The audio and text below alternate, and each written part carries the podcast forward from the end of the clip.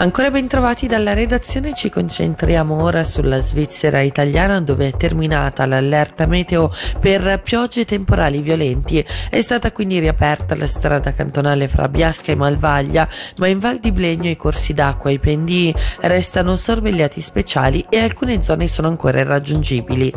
Più complessa, secondo le informazioni raccolte dalla RSI, la situazione in Val Malvaglia e Val Pontirone che sono ancora isolate.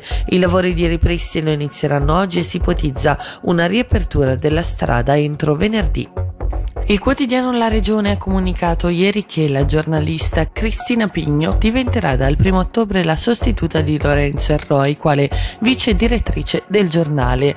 Erroi che, lo ricordiamo, nella stessa data prenderà testa del Dipartimento Cultura e Società della RSI. Su questa nomina sentiamo allora il direttore della Regione, Daniel Ritzer. Abbiamo anche comunicato a, a tutta la redazione il nome del suo sostituto, o meglio della sua sostituta, e la collega Cristina Pigno, giornalista della regione, diventerà eh, ufficialmente dal primo ottobre, ma eh, uh-huh. in pratica già da subito, eh, la sostituta di Lorenzo come nuova co-vice direttrice.